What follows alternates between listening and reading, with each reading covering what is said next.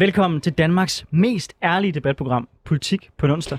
Her inviterer vi hver uge spændende politiske gæster til debat, og det er uden spænd og fastlåste positioner. Hvis du havde tunet ind for at lytte til nogle neutrale værter, så er det dog ikke os, du skal lytte til, fordi vi mener noget om alting.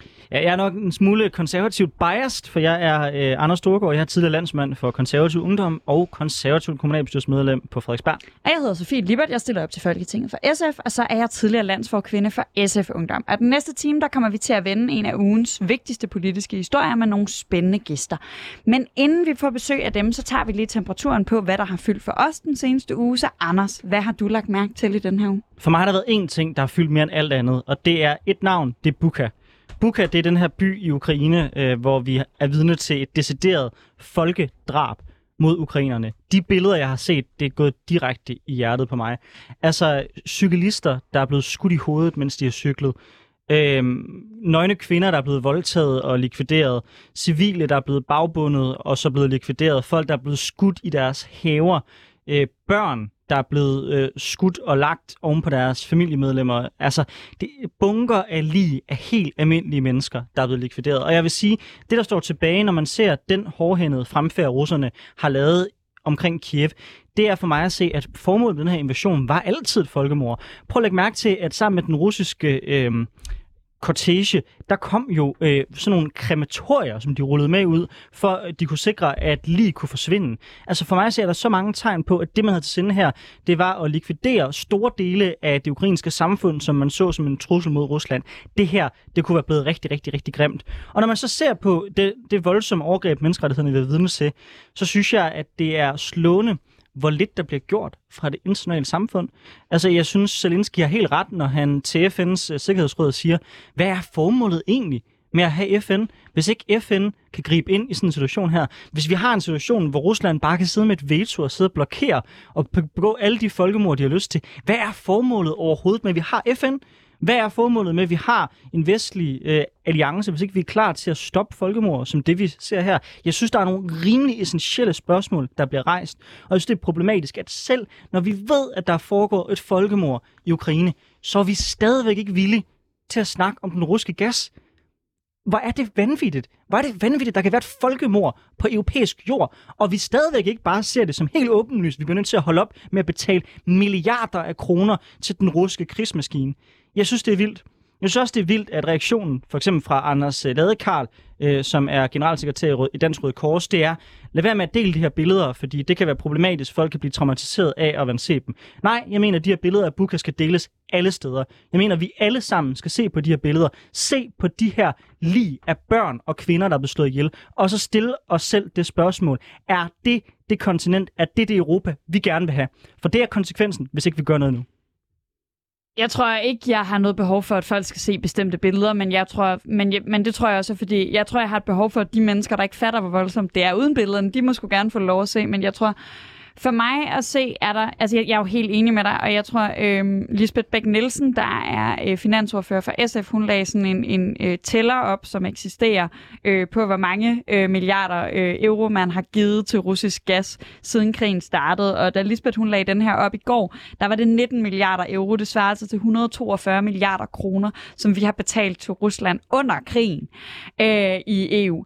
Og det er fuldstændig vanvittigt, øh, og jeg er helt enig med dig i, at der er noget absurd over den her insisteren på, jamen vi kan ikke gå på kompromis nogen steder. Jeg tror, det er fordi, at man ikke er klar til at tage beslutningen om, hvem det er, der skal gå på kompromis. Fordi jeg tror, de fleste kan jo godt se, at løsningen er jo ikke, at de fattigste mennesker i Europa ikke længere har varme på. Løsningen er, at nogle mennesker øh, og nogle virksomheder med overskud, de skal simpelthen, øh, de bliver nødt til at, at skære ned på det her nu, og vi bliver nødt til, og nogen bliver nødt til at ofre noget, og det er jo den klassiske i virkeligheden, som vi kender fra klimakampen, at folk er ikke klar til at ofre sig, når det går op for dem, at det er dem, der skal ofre sig, og jeg føler, det er det, der sker her nu, folk er ikke klar, så kan de sige nok så mange velmenende ting om ukrainer, men så snart det faktisk er afgørende, så er de ikke klar til at ofre det. Vi kommer ikke udenom, at også de fattige kommer til at fryse, vi kommer alle sammen til at fryse, hvis vi cutter den russiske gas, det er der en reel risiko for, men jeg synes bare, det er en meget lille pris at betale i forhold til de mennesker, der bliver likvideret på åben gade i Ukraine.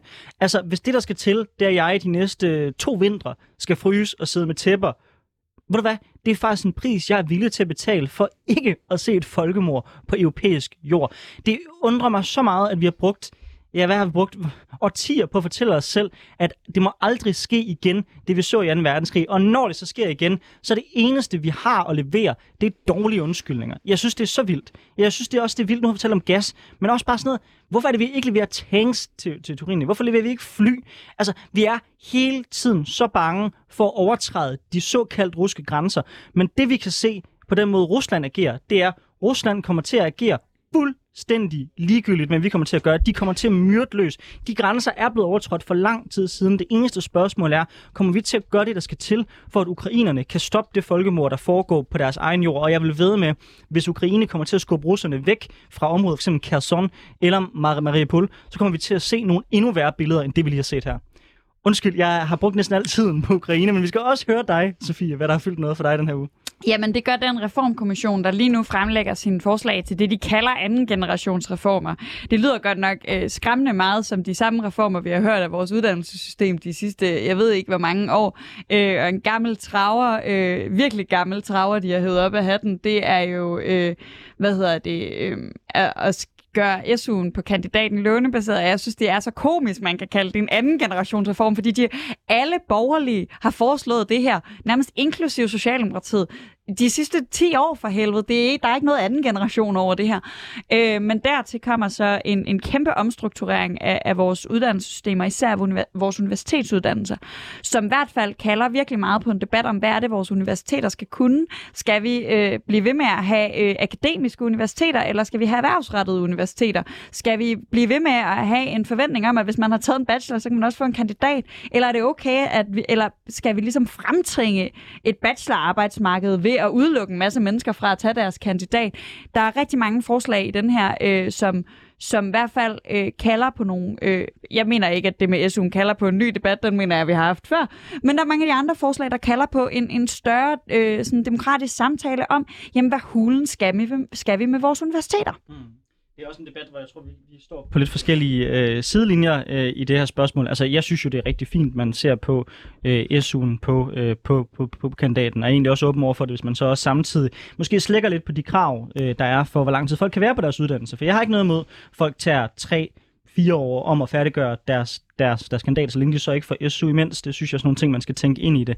Jeg er heller ikke enig med dig i forhold til, hvordan vores uddannelser skal struktureres. Helt ærligt, så synes jeg, det er ret sundt for vores universiteter, hvis de bliver mere erhvervsrettet. Nej, vi skal ikke kun have erhvervsrettede universiteter. Der er også dannelse, der er også akademisk viden, der er til gavn for hele, for hele vores samfund. Men ideen om, at alle statskundskaber måske ikke behøves øves og trænes til at være forskere, synes jeg måske egentlig er rigtig, rigtig fint. Så der, det, det er min diskussion, jeg glæder mig til at tage med dig, Sofie, for, fordi jeg ved, at vi måske står på lidt forskellige øh, steder i, de, i den debat. Jeg tror, ja, fordi jeg mener, jeg, jeg, jeg er helt enig i, at, at måske burde færre tage en universitetsuddannelse, så skulle universiteterne til gengæld blive ved med at være akademia, og så kunne folk tage den professionsuddannelse, der uddanner folk til at gøre det, som rigtig mange statskundskabere gør.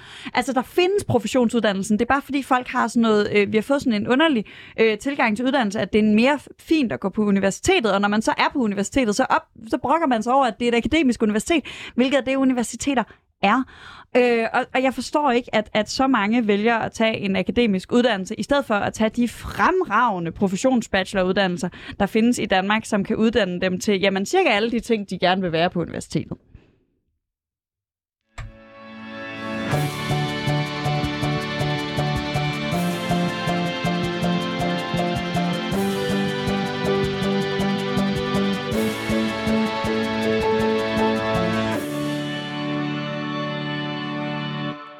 Du lytter til Politik på en onsdag, og vi har nu ved at få gæster i studiet, men inden vi byder velkommen til dem, så kan jeg lige fortælle dig, kære lytter, at du selvfølgelig kan deltage i debatten. Det kan du gøre ved at downloade fireogtyve syv appen.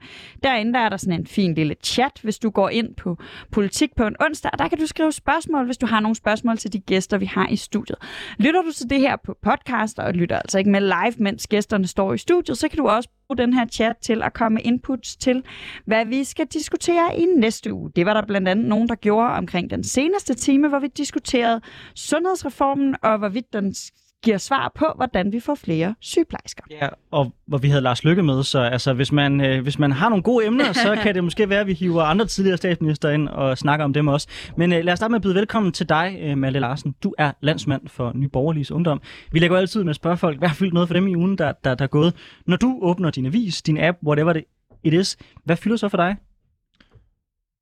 Det, som har fyldt mest for mig, det har nok været de virkelig hjerteskærende billeder fra, fra, fra Ukraine. Øhm, det er klart, det, og det har fyldt rigtig meget i aviserne og for os alle sammen. Øh, derudover har jeg også fulgt med i, i parlamentsvalget i Ungarn, hvor at Viktor Orban og Fidesz-K D N P øh, jo blev genvalgt med øh, hele to tredjedel af stemmerne. Til trods for, at øh, medierne havde skabt et, synes jeg, ret ensidigt billede af, at man formentlig ville, ville se, at Viktor Orban måske blev fældet, og de havde haft en masse interviews med folk, der var meget, meget kritiske over Viktor Orban. Øh, men det vidner jo igen om den enormt venstreorienterede øh, drejning, der er blandt danske medier. Hvis jeg ikke tager fejl, fik de to tredjedel af pladserne i parlamentet, men ja. ikke to tredjedel af stemmerne, øh, på grund af, at de har øh, et blandet first past the post system, altså det er ligesom det britiske pladsen i parlamentet. Yes. Ja, det er korrekt. Bare lige for at få slået det på plads. Øhm, men hvad tænker du så? Altså fordi en en ting er at se det som sådan en slags opgør med en sådan vestlig liberal verdensorden, som der var nogen der påpeger, det er sådan et, hvad kan man sige, den lille mand slår tilbage. Øhm, men er det ikke også korrekt, som mange påpeger, at Orbán også har skævvredet reglerne lidt i hans favør? Altså man har set, man har krænket øh, mediernes muligheder for at kunne være uafhængige i Ungarn. Man har set, de har blandet sig i domstolene, og altså på mange måder har de statslige nyhedskanaler jo også ført ret meget kampagne for, for Orbán. Det er jo ikke sådan, i hvert fald ikke et normalt vestligt demokrati på den måde, så kan man, skal man ikke passe på med at trække sådan for hårde konklusioner, at det dermed er et resultat af, at alle i Ungarn bare synes, Orbán er fantastisk? Det tror jeg ikke. Altså, når vi snakker om, om de her liberal-demokratiske principper, om, om ytringsfrihed, mediefrihed osv., og mediernes uafhængighed, så er Viktor Orbáns Ungarn altså ikke det eneste problematiske land. Men hvis, øh, men hvis det er aktivt, men... var ude og opfordre folk for eksempel til at stemme på, øh, hvad ved jeg, Socialdemokratiet, vil du så ikke også stille spørgsmålstegn ved, hvor frit det valg det var? Jo, men altså, man kan også sige, hvis vi kigger på det danske mediebillede, så er det jo også enormt tendensiøst og venstreorienteret og virker til venstre. Men de går ikke ud og opfordrer folk til at stemme i stedet på partier? Nej, det gør de ikke, men øh, igen, man har en, en meget klar tendensiøs, en, en meget klar venstredrejet tendens i, i danske mediebillede. Men når det så er sagt, så tror jeg, at, at ungarerne, de, de, de stemmer for Orbán, fordi at de, de er glade for den nationalt orienterede, øh, fædrelandskærlige politik. De er glade for, at Viktor Orbán beskytter deres befolkning mod øh, den muslimske masseindvandring. De er glade for, at man holder fast i traditionelle værdier og beskytter familierne, og de har ikke lyst til at se deres fædreland gå i fordærv, ligesom man ser med så mange andre vestlige nationer. Det er jo heldigt, at fireogtyve syv har valgt at ansætte Anders i det her program også, så vi ikke er et venstreorienteret program i hvert fald. øh, men øh, Alexander Blavnsfeldt, du er også med os i studiet. Du øh, stiller op som formand for øh, S F Ungdom her i øh, påsken, øh, men er derudover, så vidt jeg husker, udenrigspolitisk øh, øh, sekretær for S F U. Hvad har du lagt mærke til den seneste uge? Jamen altså, Hov, undskyld, jeg skal bare lige tænde for dig, for at du kan sige noget. Nu er du klar. Yes, jamen altså man kan sige, det, det er ikke rigtig så meget udenrigspolitikken, der har fyldt øh, de seneste par dage for mig. Øh, både ja, fordi jeg stiller op som, som landsformand, men også øh, bare generelt så den kommission, der lige er kommet ud med et forslag om at øh, sløjfe S U'en på kandidaten og gøre den lånsbaseret. Det er klart, det, øh, det er jeg meget imod, og, øh, og det er noget, der har fyldt relativt meget for mig øh, de seneste fireogtyve timer, må det ved at være.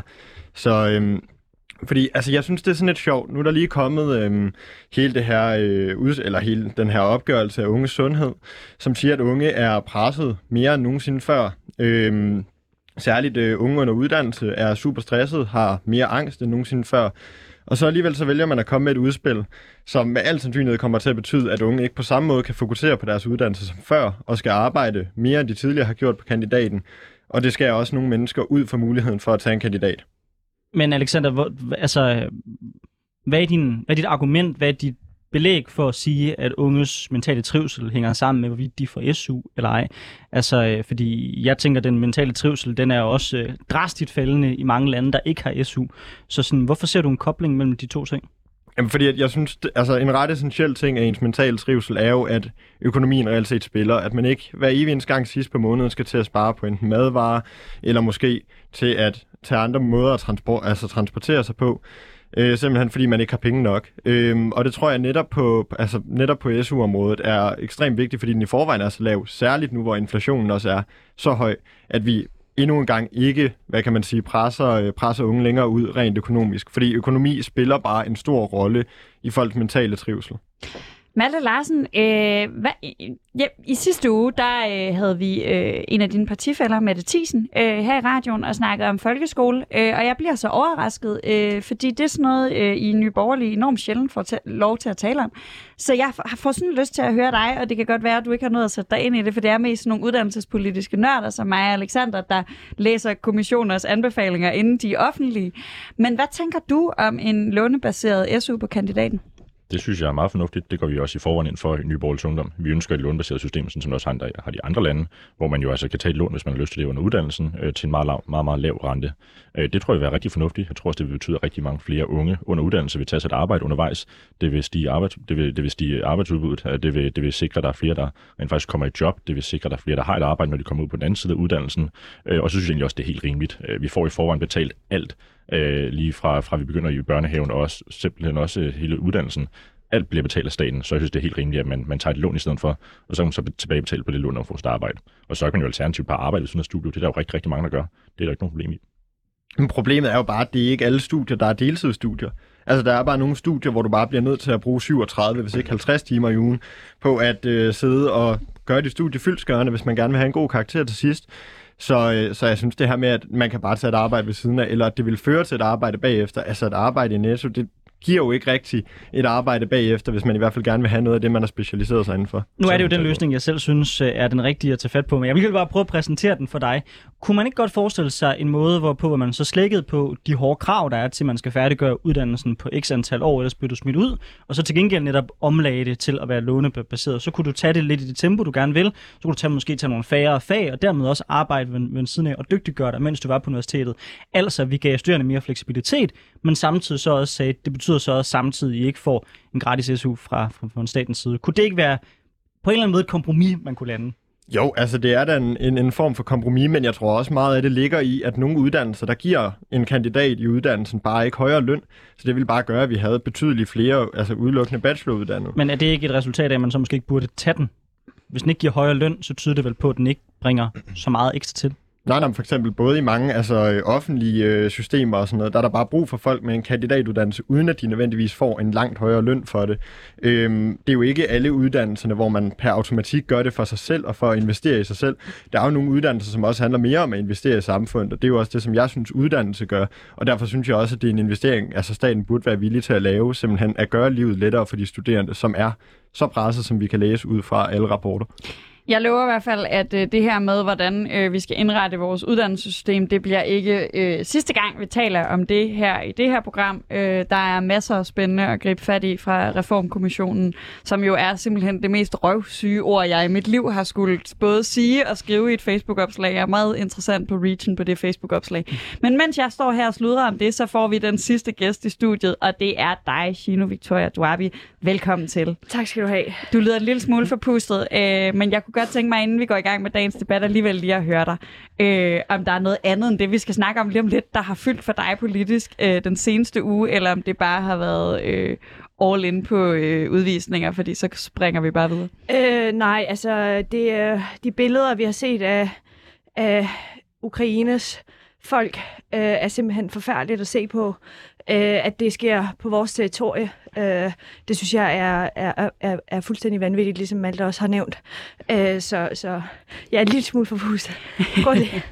og, jeg og, jeg og synes, du gør det godt. Tak skal du have. Øh, rigtig meget velkommen til. Jeg tænker, vi bare gør klar til at gå i gang med dagens debat.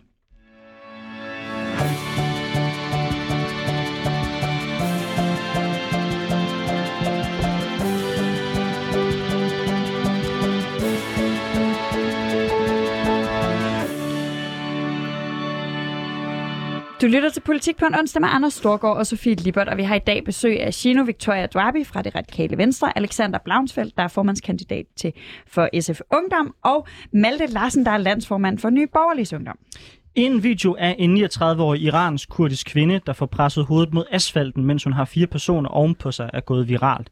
Efter syv år som afvist asylansøger, så forsøgte Hjemrejsestyrelsen at tvangsdeportere hende til Iran. På videoen der ligner det, at der bruges medicin for at berolige kvinden. Det afviser politiet dog, mens beboerne fastholder, at det var tilfældet.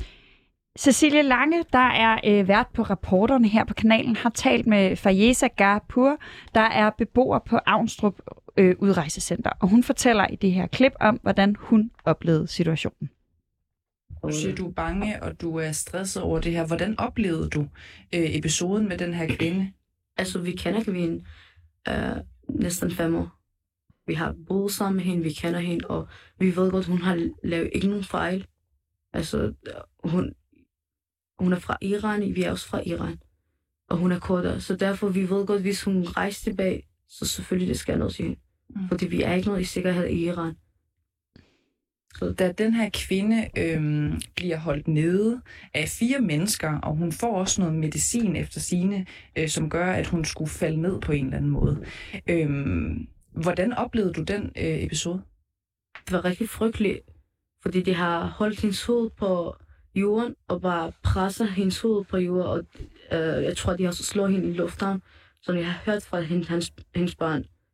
Og når de har sprøjtet den her øh, vaccine, som man bliver poliovaccine, så hun bliver helt rolig, og hun tager bare hende i bussen.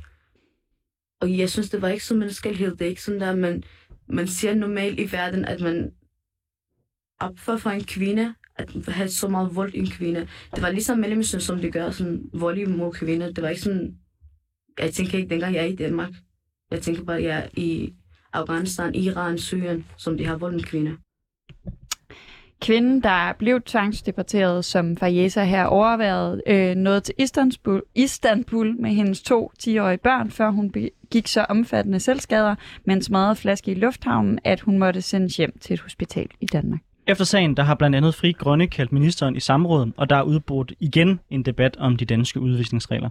Er sagen fra Avnstrup et eksempel på, at de danske udvisningsregler er gået for vidt og er blevet umenneskelige? Eller er det nødvendigt med tvang at udvise flygtninge, der ikke selv vil forlade Danmark frivilligt? Vi tager debatten i dag i forhold til, hvor grænsen for de danske udvisninger bør gå, og med hvilken magt, der er rimelig at bruge, hvis det er nødvendigt. Vi starter med den konkrete sag fra Avnstrup. Jino Doabi, øh, du har været en af dem, der har været meget aktiv i sagen. Hvorfor er den vigtig for dig? Den er vigtig for mig, fordi at det er spejlbilledet af, af den øh, udlændingepolitik, vi har ført i mange år.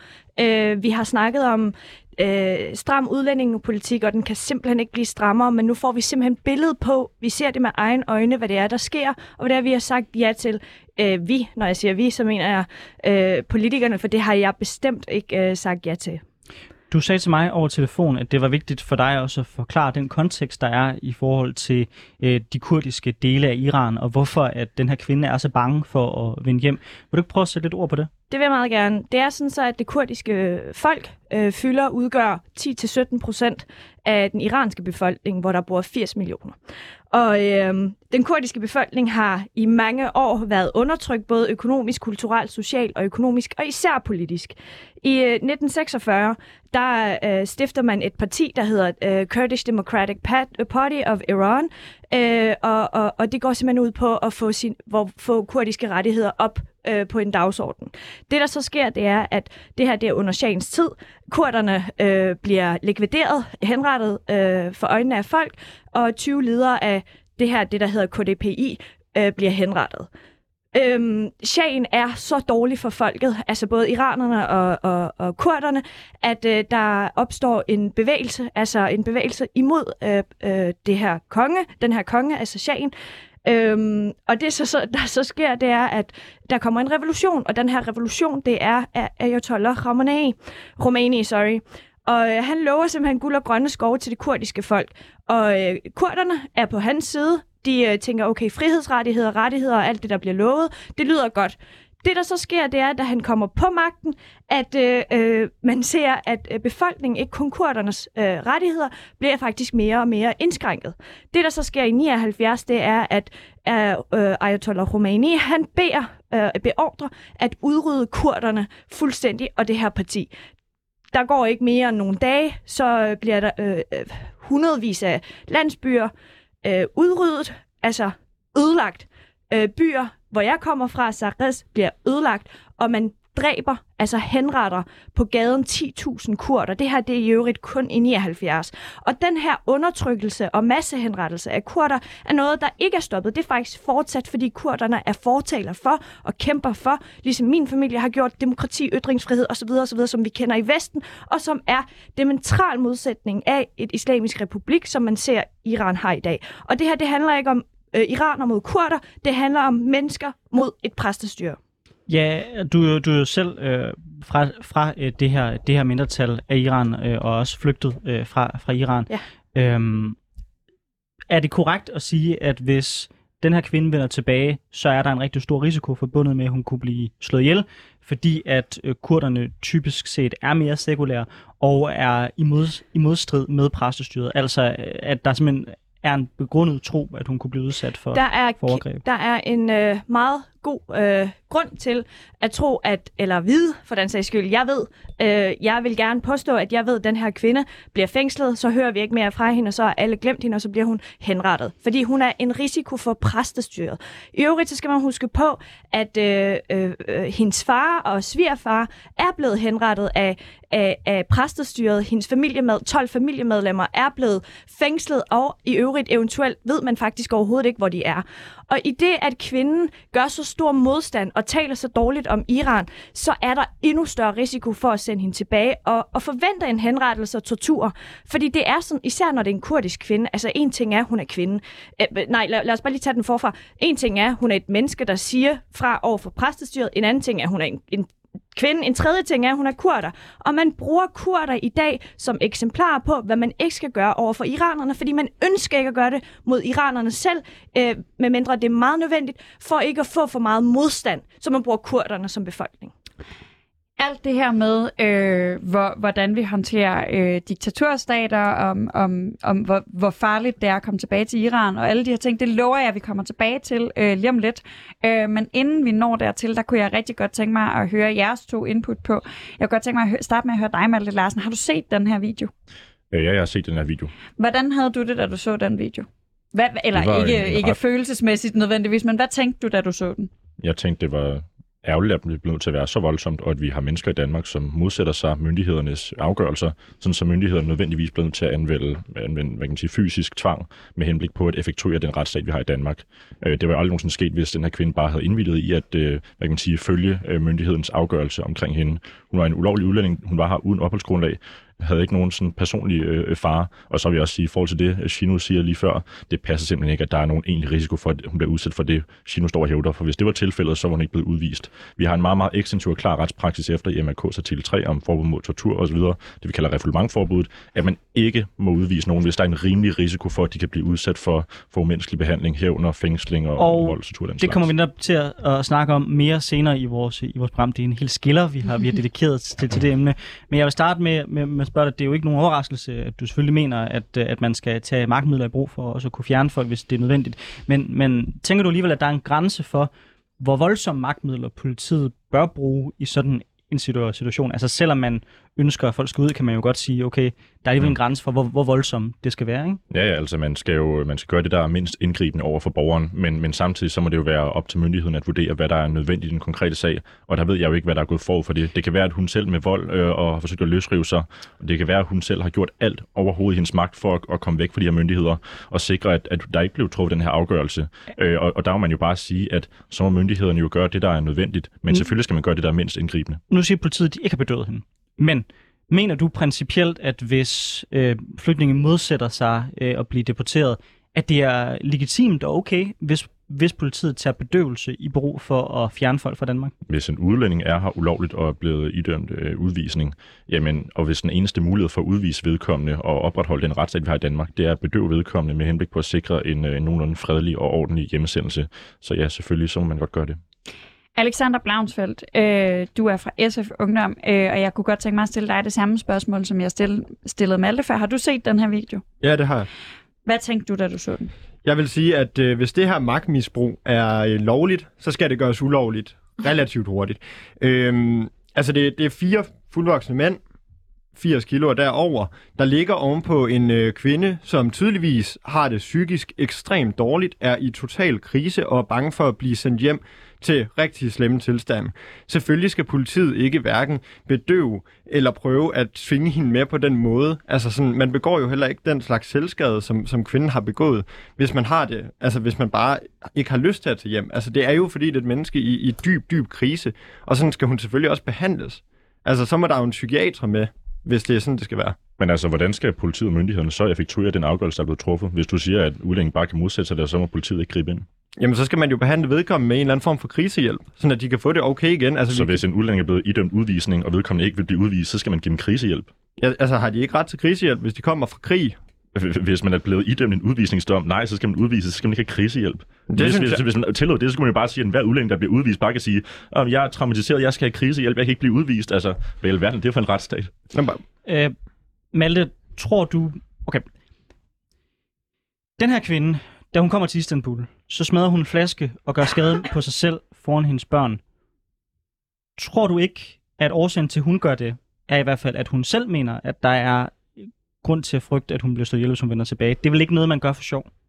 Altså, hvis der var en egentlig grund til det, så ville hun ikke være blevet udvist. Ej, men men jeg, jeg, jeg anerkender, Anders, at øh, Iran er ikke noget behageligt land overhovedet. Isra- øh, Iran er en meget, meget dysfunktionel og primitiv stat, så jeg forstår udmærket godt, at hun hellere vil være i Danmark end Iran, ligesom jeg godt forstår, at der er rigtig, rigtig andre mere, mange mennesker men, i Mellemøsten, der hellere men, vil være i Danmark end Mellemøsten. Men det er jo bare ikke en legitim årsag til, at man siger, at så må man ikke blive udvist, fordi selvfølgelig skal vi have mulighed for at udvise folk til lande, selvom det ikke er nogen særlig behageligt. Men jeg vil også hellere være i København, end jeg vil være i Kalundborg, men hvis nogen tvang mig til at øh, bo i Kalundborg, så vil jeg jo ikke gøre den her slags ting. Så altså, når du bare siger, jamen, det handler om, at hun hellere vil, anerkender du ikke Alexanders pointe om, at den her kvinde, så kan du mene, det er i orden, men hun er tydeligvis selv rædselslagen og psykisk et meget skrøbeligt sted. Men hvis vi tillader, at udlændinge kan komme til Danmark og være her, selvom de ikke har noget opholdsgrundlag, selvom de ikke er personligt forfulgte, og jeg vil gerne lige svare et spørgsmål, jamen så tillader vi jo øh, det jure, at øh, halvdelen af Mellemøstens befolkning kan komme her og få ophold i Danmark, og vi omdanner Danmark til en stor flygtningelejr, bare fordi at det er mere bekvemt at være i Danmark, end det er at være nede i Mellemøsten. Ja, det er nogle forfærdelige lande dernede. Det medgiver jeg, men vi skal også have mulighed for at udvise folk til lande, som ikke er særlig øh, velfungerende lande, fordi ellers jamen, så har vi jo ikke mulighed for at udvise nogen overhovedet. Jino Victoria Doabi. Jamen, det er noget af det mest idiotiske, jeg nogensinde har hørt. Lad os bare være helt ærlig, og jeg er helt hudløs ærlig i den her debat. Jeg har aldrig hørt noget, nogen være så privilegieblind. Prøv at høre her. Iran er ikke bare et ubehageligt land. Iran er torturland. Iran forfølger piger, stakkels piger, der har danset på Instagram, som har fået, en sytten-årig pige har fået ti års fængsel for at danse, ligesom vi gør på TikTok. Hun har valgt at være fri og danse og fået ti års fængsel. Er det et, et, et lidt ubehageligt land? Det tror jeg ikke. Jeg tror, det er et rædselsslagen land. For det første, så vil jeg bare lige øh, øh, anfægte juraen. Det er jo lige præcis det, jeg sagde til at starte med. Øh, øh, vi ser en kvinde, der er så rædselsslagen, som du siger, og som du også siger, Anders og Sofie. Øh, hun er så rædselsslagen, hun har ikke lyst til at komme afsted. Og som du også siger, der skal fire mænd til, simpelthen, og, og i øvrigt har mange advokater i medierne sagt, det her, det er ikke tvangsudsendelse eller deposition eller magtanmeldelse, øh, øh, magtudøvelse. Det er simpelthen ude af proportioner, at fire mennesker sidder ovenpå hende, to holder hendes hoved, en anden kvindelig, vi ved ikke hvilken aktør hun er, altså hvilken position hun har, sidder og gør et eller andet ved hende.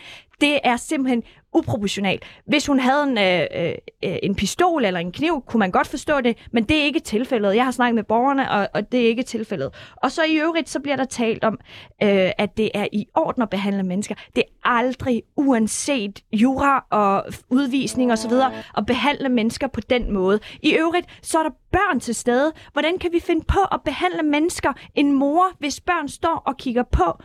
Faren får i øvrigt et minut til at sige farvel sammen med øh, det lille etårige barn. Altså, hvad er det for et system? Det er ikke juraen, det er ikke øh, kvinden, der er noget galt med, der er udvist. Det er juraen, som, øh, som øh, Malte øh, anfægter, øh, eller øh, har grobund for, for, den, øh, øh, altså for at legitimere den her magtudøvelse. Det er udlændingepolitikken, der er gået i stykker. Og i øvrigt, så vil jeg bare lige pop, påpege, at den person, der sidder som direktør for Hjemsendelsesstyrelsen, har to kæmpe skandaler bag sig. Øh, Tamil-sagen og, og, og, hvad fanden er det nu, den anden er? En anden kæmpe sag. Det er også ligegyldigt. Så vi har altså med en mand, der sidder som direktør, der ikke kan finde ud af sit arbejde og har aldrig kunne det. Kort kommentar, Malte, så skal vi snakke om Iran som land. Men Jino, hvis du siger, at det faktum, at hun kommer fra en meget, meget dysfunktionel, primitiv og forfærdelig stat i Mellemøsten, er tilstrækkelig grundlag for, at hun kan få asyl i Danmark, så åbner du jo i praksis op for, at halvdelen af den mellemøstlige befolkning Nej. har retskrav på asyl Nej. i Danmark. Nej, Nej. T- og det er netop det, vi diskuterer nu.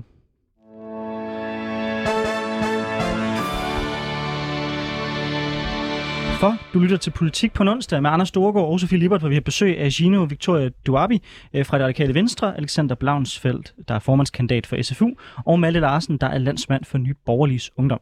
Kvinden fra Avnstrup skulle sendes til Iran. Landet er styret af et såkaldt præstestyre, der styrer landet med hård hånd, og ifølge F N's Menneskerettighedsråd er det omfattende krænkelser af menneskerettighederne i landet mod kvinder, minoriteter og politiske kritikere. Kurderne er i Iran en af de minoritetsgrupperinger, der er blevet udsat for mange af de her krænkelser af menneskerettighederne. Danmark var også en af de lande, der var først til at melde ud, at vi ville sende flygtninge tilbage til Bashar al-Assads Syrien. Hvor går grænsen for, hvornår vi bør sende folk hjem, og Iran er et sikkert land? Malte Larsen fra Nye Borgerliges Ungdom. I er tilhængere af, at man sender flere flygtninge hjem. Er I ikke bekymret for, at man ender med at sende flygtninge til deres død i f.eks. præstestyret i Iran? Altså, når man, når man udviser øh, mellemøstlige mennesker til Mellemøsten, så er der jo den mulige risiko, at de bliver øh, udsat for, for det, man nu engang kan blive udsat for i Mellemøsten. Det er jo en af risikoen, der er ved at udvise folk til, øh, til deres hjemlande. Omvendt så er der også en risiko ved ikke at udvise dem. Eksempelvis så vi med, med terroristen i, i, i Danmark i to tusind og femten. Han var blevet dømt tidligere for at stikke en person ned, og han begik terrorangreb øh, to år efter. Hvis vi havde udvist ham første gang, så havde vi undgået terrorangreb i Danmark. Så der er både konsekvenser ved at sende folk hjem, men der er altså også konsekvenser ved, folk ikke, ved, ved ikke at sende folk hjem. Nu, nu handler diskussionen jo primært om øh, den her øh, niogtredive-årige iranske kvinde. Hvorfor bringer du terror ind i den diskussion? Det er fordi Sofie Lippert snakker om konsekvenserne ved ikke at udvise folk, og så siger jeg bare, at der er også nogle markante konsekvenser for Danmark og danskerne ved, at vi ikke sender folk hjem. Men der er vel ikke noget konkret, der peger på, at den her kvinde ville blive terrorist nogensinde? Jamen det kan du sige om stort set alle udlændinge, der bliver, der bliver udvist. Men havde du ikke lige en pointe lige før, at du mener at noget pegede på, jamen, siger, og derfor skulle vi have gjort noget anderledes med hende her? Jeg siger ikke, at vi skal udvise her. hende, fordi der er en risiko for, at hun går terrorangreb. Jeg siger, at vi skal udvise hende, fordi hun ikke har noget opholdsgrundlag, hun er her ulovligt, og hun har ikke nogen personlig fare i forhold til at blive udvist til Iran. Alexander Blavnsfeldt, vi skal også lige dig på banen her. Altså, er det jo ikke, er det ikke fair nok, det Malte siger med, at mange af de lande, hvor vi typisk vil skulle sende folk hjem, det bliver aldrig nogensinde et modeldemokrati, som Danmark eller den vestlige verden er. Så man bliver også nødt til at sætte skillelinjen et eller andet sted, hvor man ligesom siger, okay, her er der helt klart nogle usikkerheder ved at sende folk tilbage, men det er en usikkerhed, vi bliver nødt til at acceptere, fordi at Mellemøsten generelt set er et område, hvor der er mange problemer med menneskerettighedskrænkelser. Jo, men jeg synes generelt ikke, at man kan... Altså usikkerheder, det er jo ikke bare usikkerheder. Altså, det er folk, der risikerer at blive sendt til tortur og til død. Altså, vi sender også folk tilbage til stadigvæk krigsramte lande som Syrien. Altså, jeg synes, det er fuldstændig absurd, at man vil sende folk tilbage til det, fordi så giver vi dem jo de facto muligvis en dødsdom. Og det synes jeg simpelthen ikke, den danske stat kan gå ind for. Og hvis vi tager argumentet om, at når, jamen, der kan jo være en risiko for, at dem, vi ikke sender hjem, at de begår terror, eller hvad det nu må være, jamen, så kan du låse alle folk ind på livstid, fordi at når, jamen, alle kan jo begå terror på et tidspunkt. Altså, jeg synes, det er absurd. Men hvis man skal, hvis man skal tage Maltes argument, så har Udlændingestyrelsen jo vurderet, at det er sikkert at sende den her kvinde tilbage. Så hvad får dig til at stille spørgsmålstegn ved, om Udlændingestyrelsen har ret? Altså, det er vel nogle af de fremmeste eksperter i Danmark på det her område.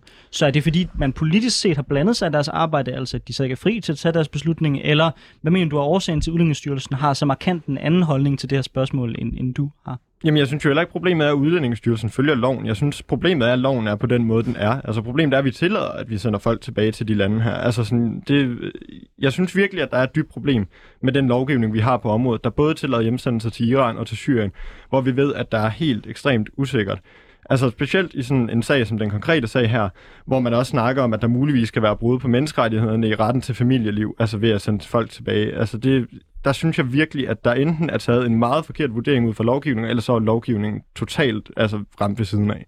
Jino Victoria Doabi, du lyder meget sikker på, at den her kvinde, hun øh, er på vej tilbage til, til forfærdelige konsekvenser. Er det ligesom, Alexander, fordi du mener, at, at vores lovgivning er, er, er gal, at vi alligevel sender hende tilbage, eller er det udlændingemyndighederne, der har øh, taget en forkert beslutning? Hvor, hvor, hvor sker fejlen, hvis vi spørger dig? Altså, øhm, i forhold til, hvor sikker jeg er på, at hun bliver henrettet, den er bumsikker, fordi det er den samme øh, øh, øh, mulighed, eller hvad man skal sige, den samme risiko, jeg ville skulle tage, hvis jeg blev sendt tilbage til Iran.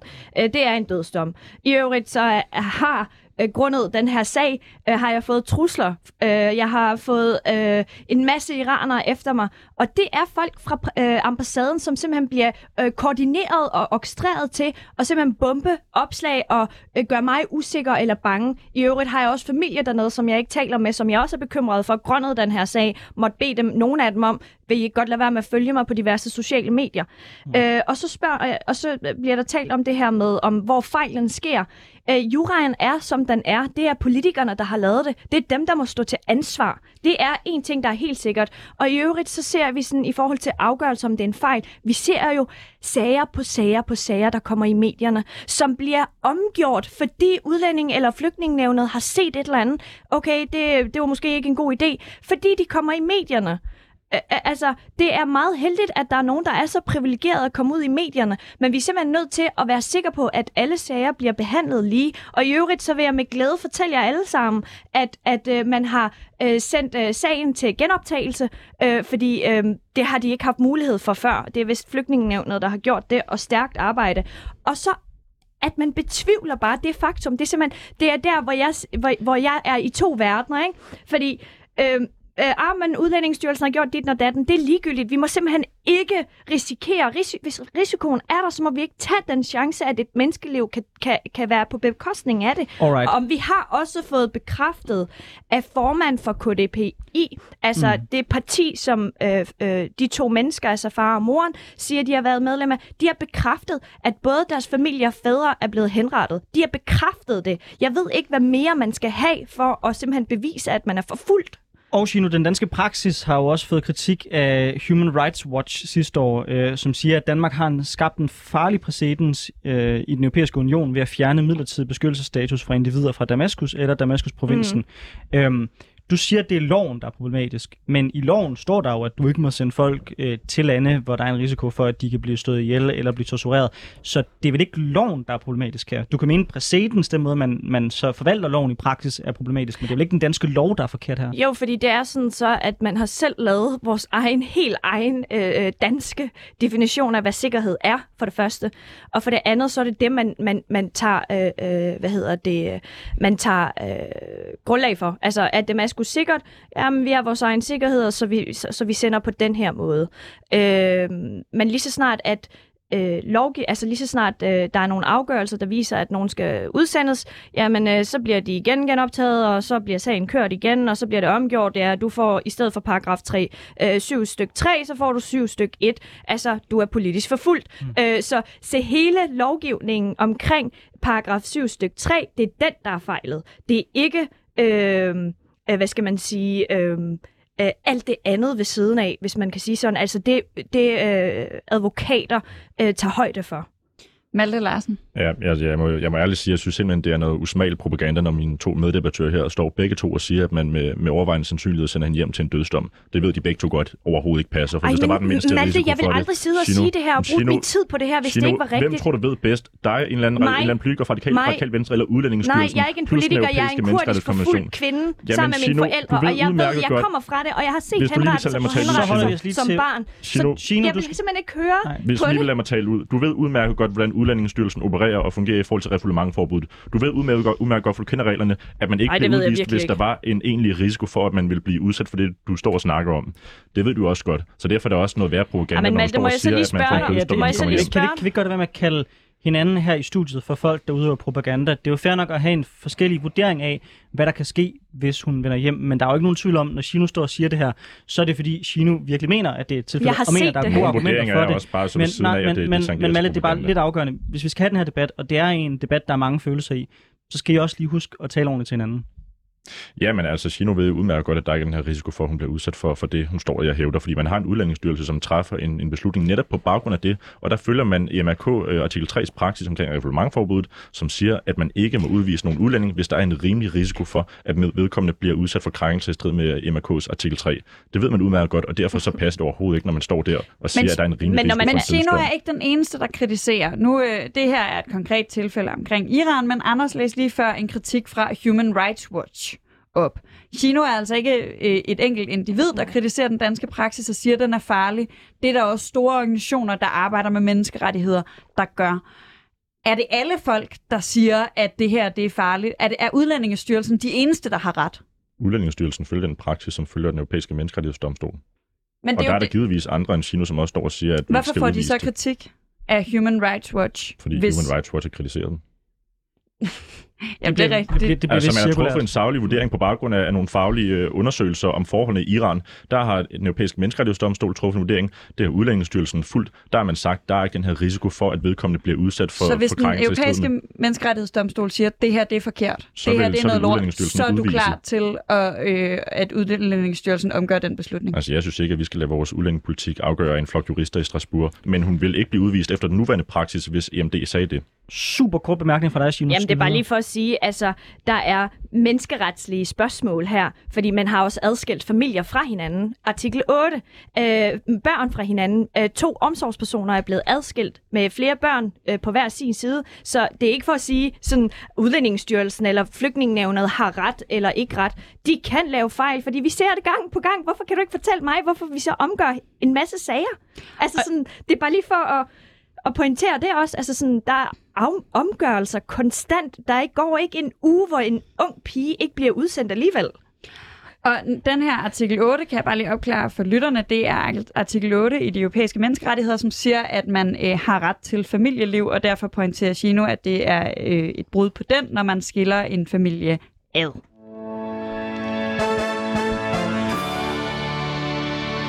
Du hører til Politik på onsdag. Med Anders Storgård og Sofie Lippert, hvor vi har besøg af Jino Victoria Doabi fra Det Radikale Venstre, Alexander Blavnsfeldt, der er formandskandidat for S F U, og Malte Larsen, der er landsmand for Nye Borgerliges Ungdom. Jeg skal hilse at sige, at stemningen den er høj herinde i studiet. I den første halvdel af tyve tyve blev der udvist syv hundrede og syvoghalvfjerds udlændinge, hvoraf tyve selv rejste uden politiets indblanding. Flere partier, særligt på højrefløjen, ønsker, at der skal udvises flere flygtninge. Alexander Blavnsfeldt, hos S F U, der vil I jo gerne øh, slække reglerne øh, for udvisning. I synes, at den, de er for stramme, som de er i dag. Hvad vil I konkret gerne ændre? Altså, hvor skal vi sætte ind? Jamen, jeg synes generelt, at vi skal have et langt større fokus på en bedre integration. Altså lige nu, der fra flygtninge rammer Danmark, jamen så bliver de havlet ned omkring, at øh, de, de er ikke velkomne her, de skal bare sendes hjem igen. Altså man har jo sågar indtrådt, øh, hvad hedder det, altså man har jo lavet en hjemsendelsesydelse. Altså hvis det ikke er signal nok fra politikerne om, at du ikke er velkommen, når du ikke skal integrere dig, så ved jeg simpelthen ikke, hvordan det signal kan blive meget større, når det står på en lap papir hver evig eneste måned, som du modtager. Altså derudover, så det at sætte dem i, altså socioøkonomisk, altså først, når de kommer ind i landet, så får de taget deres værdier fra sig, fordi ellers kan du ikke modtage offentlige ydelser. Derfor så giver man dem en markant lavere offentlig ydelse, end man gør ved alle andre. Så altså, jeg synes virkelig, at der er ting med integration, som er meget værd at kigge på. Og det var integration generelt, men i forhold til udvisning, så er det jo folk, der har fået at vide, at I har ikke noget øh, beskyttelsesbehov, derfor ønsker vi ikke længere, at I skal være i Danmark. Der vil I gerne slække reglerne. Hvor er det reglerne i forhold til udvisning er forkert i dag?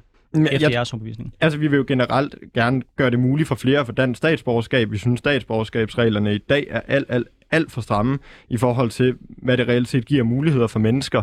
Altså, jeg synes personligt, at øh, for eksempel hele statsborgerskabstesten, som man skal tage, er øh, totalt øh, ude af proportioner. Altså, sådan, det er alt for svært at få stats- statsborgerskab i dag. Det, det må jeg ærligt om. Malte, jeg tror ikke, jeg lægger over i munden øh, på jer, øh, hvis jeg siger, at I gerne vil det modsatte. Øh, øh, hvor mener I, at der skal strammes regler inden for det her område? Oh, der er rigtig, rigtig mange øh, steder, der skal strammes. Først og fremmest så skal vi øh, tage udlændingepolitikken tilbage fra Bruxelles. Vi skal selv øh, bestemme vores udlændingeudvisningsregler. Lige nu så holder det jo så sådan, at det er juristerne i Strasbourg, som i, i stort omfang bestemmer, om vi kan udvise kriminelle udlændinge eller ej. Man har navnlig refoulementforbuddet efter artikel tre og øh, forbud med udvisning efter artikel otte. Det er jo et forkert og en fejl, når Sofie Lippert og Jino står øh, før og siger, at der er sket brud på E M R K's artikel otte. Det er der ikke, for hvis der var sket, det ville var vedkommende ikke blevet udvist. Det, det vil jeg gerne lige anfægte hurtigt. En, en, en vurdering, men det er udlændingemyndighederne, de har truffet en vurdering efter begge øh, bestemmelser, og der har man vurderet, at der ikke kan forelå nogen menneskerettighedskrænkelse. Der står nogle meget men, seje advokater, som har arbejdet med det her i flere årtier, ja, som siger, men, der men, er brud på det. Men man har allerede så... truffet en beslutning, og der er så nogle advokater, der synes, at det er en forkert beslutning. Det er sådan en helt anden sag, og men det passer ikke, se, der, der, ender hen, der kommer en retssag nu med spørgsmål. I det jeg synes, vi skal udvise flere kriminelle udlændinge. Jeg synes, det er forrygt, at man har tilladt, at så mange kriminelle udlændinge ikke bliver udvist øh, fra Danmark. Eksempelvis, fordi de har et familiemedlem. Vi havde eksempelvis en mand øh, for ikke så lang tid siden, der havde voldtaget og tæsket sin egen døtre. Ja. som ikke men, blev udvist på grund af hans familieforhold til sine døtre. Det synes jeg er fuldstændig forrygt. Men her er der jo ikke tale om kriminelle udlændinge. Her er der jo blandt andet tale om to ti-årige drenge, der bliver... Øh, jeg mener, de er drenge. Nu bliver jeg ja. faktisk i tvivl, om vi kender deres ja. køn. Men det er også lige meget. Det er jo ikke kriminelle udlændinge. Mener du også, at flere mennesker, som øh, vi vurderer... Altså, at vi skal være strammere i at vurdere øh, asylgrundlag? Mener du også, at vi skal sige nej til flere mennesker, som er helt fredelige mennesker, der har vurderet, vi kan ikke bo her, vi flygter, så siger vi nej? Hvis man ikke har opholdsgrundlag i Danmark. Øh, om man ikke Men har mener du, vi skal gøre det for flere mennesker? Mener du, færre mennesker skal tildeles opholdsgrundlag øh, i Danmark? Nej, jeg synes i stedet, at vi skal hjælpe nede i nærområderne. Der kan vi hjælpe flere. Vi kan hjælpe mere udsatte mennesker. Vi kan hjælpe flere børn, flere ældre, flere sårbare til færre penge. Samtidig med, at vi beskytter vores land mod de katastrofale konsekvenser af indvandringen. Så mener du vel også, færre folk skal have ophold i Danmark? Ja, præcis. Jino? Hvad spørger du om? Jeg vil egentlig gerne høre, hvad, hvad dit take er på de ting, vi hører fra Malte. Øh, det, det, jeg vil bare lige hurtigt sige, at de der advokater, de er altså nogen, der tjener kassen øh, på det her, har lavet det her i mange år, og øh, som var i P et. Sorry, dårlig reklame. øh, men man kan lytte øh, ved, time, øh, ved første time, fjortende minut, og høre, at, at, at der ligesom er angiveligt øh, øh, brud på det, og er på kanten med konventionen. Og i øvrigt, øh, ikke konventioner og menneskerettigheder. Og i øvrigt, så vil jeg bare lige sige, udlændingepolitik er ikke i Bruxelles. Øh, udlændingepolitik, det, er du, det du taler om, det er, at nogle kriminelle får medhold i, at de må fortsat blive i Danmark, øh, hvis de ikke har begået en, en, en vis øh, alvorlig kriminalitet. Og, og, og, og det, der er med det, det er konventioner og menneskerettigheder, Malte. Den er for dig og mig. Ved du hvorfor? Fordi jeg kan ikke lide din politik, men du skal have ret til at mene det, du mener, fordi vi bor i et demokratisk land. Og, og, og fordi jeg er, du er uenig med mig, så beskytter den mig imod dine holdninger, så vi bliver beskyttet mod hinanden. Ikke fordi vi er voldelige eller noget som helst, men på grund af vores demokratiske opfattelse af, hvordan et samfund skal se ud. Den er for mennesker, vi... Den er også for mennesker, vi ikke kan lide. Også kriminelle. Og så er vi enige om Joa Pran for eksempel. Det er meget godt, at han blev smidt ud, ikke? Mm. Altså sådan nogle typer som ham. Jeg er meget enig i, at, at der ikke er plads til store kriminaliteter, der ødelægger vores samfund. Men har du stjålet en pizza øh, slice? Altså... Skal du seriøst øh, ud af landet på grund af det? Det, det mener jeg jo dybt seriøst. Alexander Blavnsfeldt, hvad tænker du om øh, det her med e- udlændingepolitikken i øh, Europa? Skal den tilbage fra Bruxelles?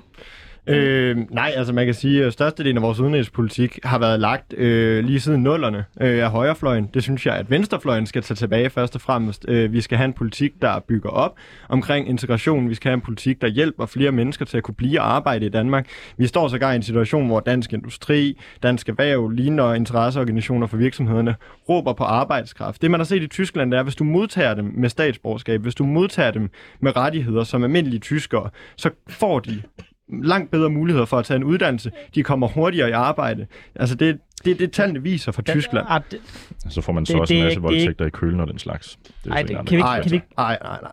Det er da en af de rimelige konsekvenser. Synes du ikke, det er rimeligt at tage i betragtning, ja, fordi, at når man for, henter en masse migranter ja, for, for, ind i Europa? For, for, fordi alle migranter i Tyskland, de begår voldtægt. Det har jeg aldrig sagt. Jeg har bare er, sagt det, er, er det der, vi ligger nu? Godt, det jeg tror sagt, ikke, at det her det skal bevæge sig over i en øh, voldtægtsdebat. Jino, du står pænt og markerer herovre på venstrefløjen. Ja, jeg synes hverken, den skal på venstrefløjen. Hvorfor? Hvorfor? Jeg er på højrefløjen. Det er fordi, du stod til venstre for mig. Undskyld, du er lige inde i midten af dansk politik. Hvad vil du gerne sige? Jeg synes hverken venstrefløjen skal have udlændingepolitikken eller højrefløjen. Jeg synes, den skal være på midten af Radikale Venstre, og Moderaterne er også velkommen. Øh, og så synes jeg, at vi skal have en fornuftig udlændingepolitik. Vi kan ikke have alle til Danmark. Det giver jo god mening. Vi er fem til seks millioner mennesker på ikke særlig mange kvadratmeter, øh, kvadratkilometer. Vi skal have en udlændingepolitik, der giver mening. Det, der ikke giver mening, det er, hvordan vi behandler mennesker i den video. Hvordan unge mennesker, der tager en uddannelse, bliver sendt tilbage til Syrien, men det gør deres forældre ikke. Altså sådan, det er bare sådan nogle ting, der, der, der er totalt logiske, så som, som skal blive logiske, også på det, på det udlændingepolitiske øh, aspekt. Malte, tyskerne. Men altså, hvis du, hvis du står her og siger, at alle ikke skal ind i Danmark, hvorfor kan du så samtidig stå og sige, at man skal have retskrav på asyl, bare fordi man kommer fra Iran? Altså ud fra den logik, så åbner vi jo op for, ja, at Danmark kan blive omdannet. Ja, det er fordi, jeg er meget inde i sagen, så jeg forstår sagen. Så vi skal give retskrav, til, retskrav på asyl til folk, bare fordi de kommer fra Iran? Nej, nej, jeg, jeg synes, de skal have retskrav. firs millioner mennesker, der har retskrav på asyl i Danmark. Malte, familier og mennesker har ret til at om... Øh, om at ansøge om, om, om at få deres øh, sag afgjort igen. Og vi bliver desværre nødt til at stoppe debatten her. Øh, Jino Victoria Doabi, tusind tak, fordi du var med tak i debatten. Også tak til dig, Alexander Blavnsfeldt og Malte Malte Larsen. Det var en ophedet debat, men øh, tusind tak, fordi I alle tre var med.